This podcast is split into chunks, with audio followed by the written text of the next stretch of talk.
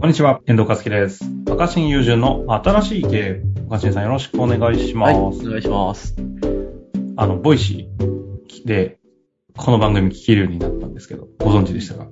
いや、はい、この前、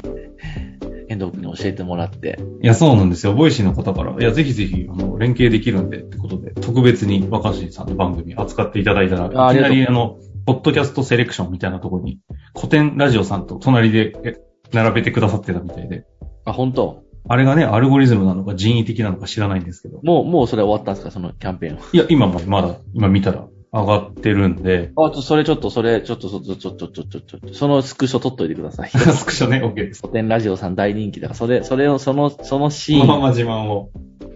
ぜひお願いします。今この場でね、スクショの音入るかもしれませんけど、シャカッと撮りましたが、まあ、あの、古典ラジオさんとの番組のフォロワー数が違うんで、そこもちょっとネタになって面白いかもしれないです。うんそうだね、確かにね。そんな中で若新さん、古典さんとね、コラボした収録、あれどこでしたっけ田川市の福岡県。はい、。はい。えっ、と、なん、いいかねパネット。んは合っいてます合ってます。あそこで気づいたら事業展開始めてません事業展開ってほどでもないけど、あそこもほら、廃校を活用した、なんいろんなこうね、創作拠点みたいなね、ですねそ。こにスタジオがあって、そこでまあ古典ラジオの収録が主にされてるってことなんだけど、そこのだから、いいかねパレットっていう場所のマネージャーの樋口さん。あの、はいはい古典ラジオのメンバーでもある樋口さんと、とも仲良くなって、そこ使ってドローンのスクールやりたいなと思ってうん。提案して、おうんあの場所を提供してもらって、まあうん利益を、あの分けていくみたいな感じなんだけども、始まってて、始まってるんかい。はいすごいですね。 3月からお客さん来始めてます。あ、じゃあもうスタートして、事業としても。うん。あらあらあらあら。さすがの、本当にそういうところ、前回の回じゃないですけど、行動力ありますよね。いや、まあ気づ行たら動力っていうか、うん、すごくなんかその、いい、いい感じで、うんあの、場所がいい感じだったので、はいはい。これは、これはと思って、ぜひ、つって。忙しくてね、ギターも、あの、弾く時間もないのに新しいギター弾くほど好きな若新さんとか新ね。しいギターを買ってしま樋いま口しさたん。も音楽大好きだし、新しいギター買ってしまいました。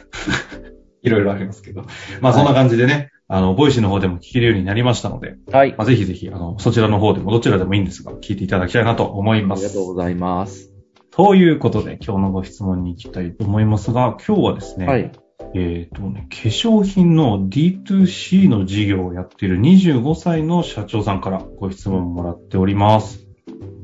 ろしいですか、えーはい経営者たるもの、社員の家族にも責任を持て、そうでなければ社員など雇うな、という考え方についてどう思われますかどう思われますかえー若年者の25歳の起業家ですが、生意気な意見ですが、私は、えーこの意見が理解ができず、先輩経営者との飲み会で口論になってしまいました。雇用契約上の雇い主責任を果たしていれば良いのではないか。雇用といううちに対する責任よりも、事業を通じた外への責任めに目を向けろ。と思うのですが、定規のようなスタンスでいないと、社員はついてこないのでしょうかという質問というか、こうちょっと聞いてください、若新さんって感じですけどね。うん。これ僕ちょっと思うのは、はいはい。その、会社は、従業員に対して、あじゅあか従業員の家族に対して責任を取らなきゃいけないのかどうかという話よりも、なんでその意見が衝突して、その喧嘩しちゃうんだろうってことのが気になります。おー、いや、さすがおもろい視点ですね。え、それはどういうことですかで別にそれぞれの考え方でいいじゃないですか、そんな。うんうんうん。そのなぜ喧嘩したんだろうと思って。ああ、だっ確てかに。で、その人が別に自分の会社の人でもないわけでしょ先輩経営者は。ですね。言ってみたら。うん、先輩経営者ですかね、あくまで。うん、言言わ、言、その人は言っておけばいいじゃん。うん。だから、ああ、なるほど、みたいな。そういう考え方もあるんですね。ああ。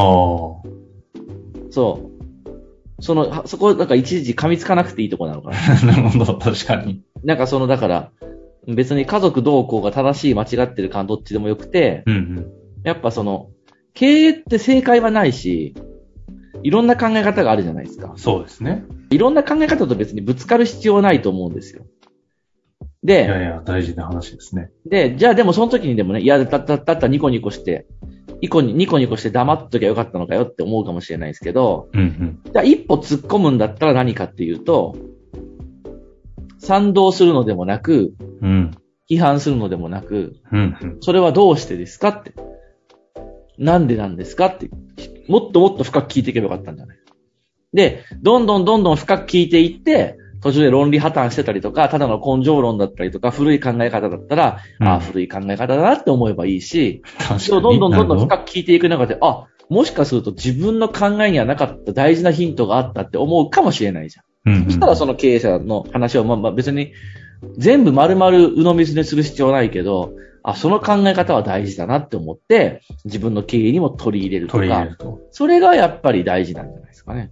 若新さんって一般的な外のさ、こう、見え方からすると、非常識、常識は逸脱、あもう変な話、なんだ、倫理道徳常識的なルールはもう、置いといて、い異次元の独自の世界でやってるみたいな認識、普通のされてるような印象あるんですけど、うん。だからがゆゆえに、こう、なんかそういうのって、なんかこう、若新さんの考え方違くないですかみたいな衝突に合う機会もなんかありそうな感じするんですけど。いやーもうそんなのだから本当にそれこそ20代の時だよ。あ20代の時は、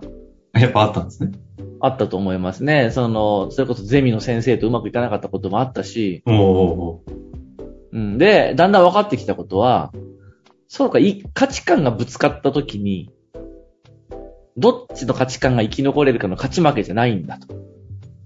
なるほど。うん。あ、なんでせ先生は、なんでな何々さんはそう考えるんですかってことをじっくり聞いて、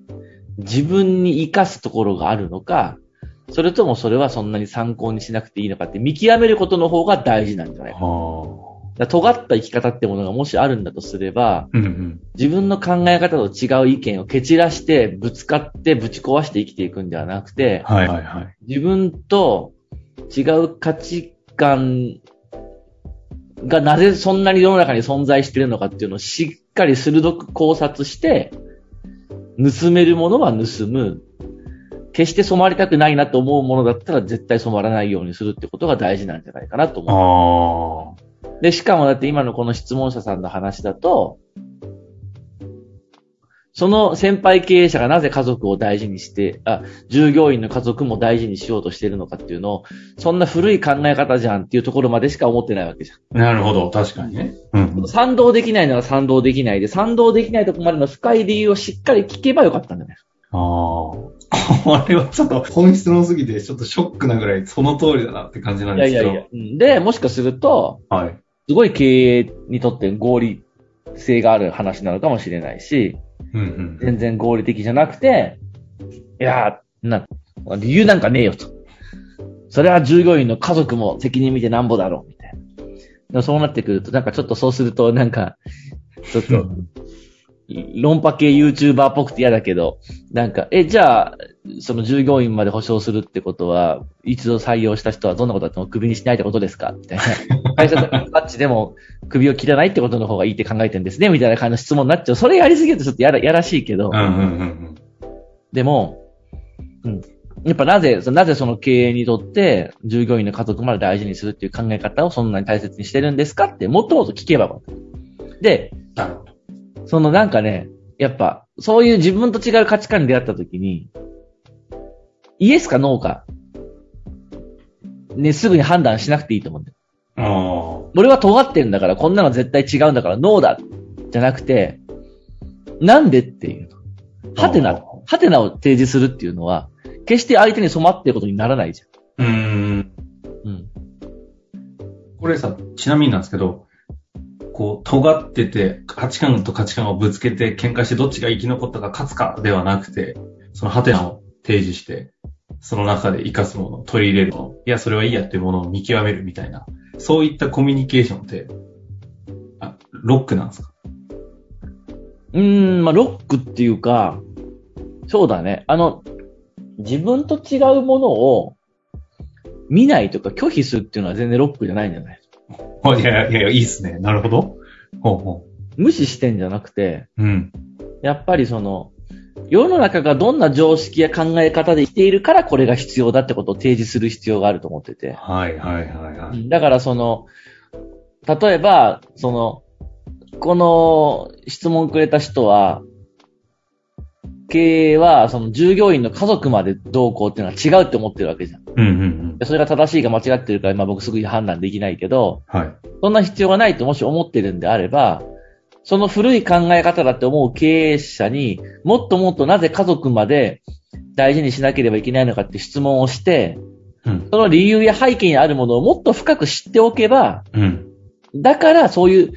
従業員の家族まで大事にしなきゃいけないって言ってる人は、実はこういう考え方に縛られていて、あこあう。いう何々に常識にとらわれているからこういうことを言うだけであって、実は全然もう意味ないんだよってちゃんと言えると思うんだうよ。んうん。うん、だから僕はあの、ー、例えば、それこそ、天皇の男性女性、男系女系みたいな話とか、はいはいはい。夫婦別姓の話とか、うん。だから僕個人的にはこうでいいんじゃないかなと思うことはあるけど、うんうん自分が思ってる考え方をより強く発信するためにも、自分の考え方とは合わない考えがなぜあるのかっていうのをすげえ深く知ろうと思ってる。じゃないと、うん。なるほど。ただのなんか、吠えてるだけっていうか、うーん。なっちゃうから。それこそ論破系 YouTuber みたいな感じで終わっちゃいます、まあ、ろ論破系というよりもただの、ただの、ただのアンチだよね。うんうん。やっぱだから、うん、やっぱ、その、やっぱ鮮やかな、見応えのあるアンチテーゼみたいなのをちゃんと作るには、はあはただ、ただ単にその吠えるだけじゃなくてあ、はあ。うん自分がなおかしいと思う考え方みたいなものはなぜそうなっているのかってことをよくちゃんと深く知っておいて、だからあんなものは支持できないとか、うん、あであき。ないんだっていうふうに言ったらいい相手方の裏側の背景とかを相手以上によりする知ることでそこへのアンチを唱えること。まあ確かにそう、そうね。なんかロックの魂をここで逆に聞けた気がしますね。うん、まあ大事な気がするけどね。なるほどね。これは若新さん特有の回答で、あの、25歳の方、すごいいいタイミングでご質問いただいた気がしますね。若新さんもそんな時代もあったということも踏まえて、ぜひ聞いていかせていただきたいなと思います。ありがとうございました。ということで、ありがとうございました。はーい。本日の番組はいかがでしたか番組では若新雄純への質問を受け付けております。ウェブ検索で若新雄純と入力し、検索結果に出てくるオフィシャルサイト若新ワールドにアクセス。その中のポッドキャストのバナーから質問フォームにご入力ください。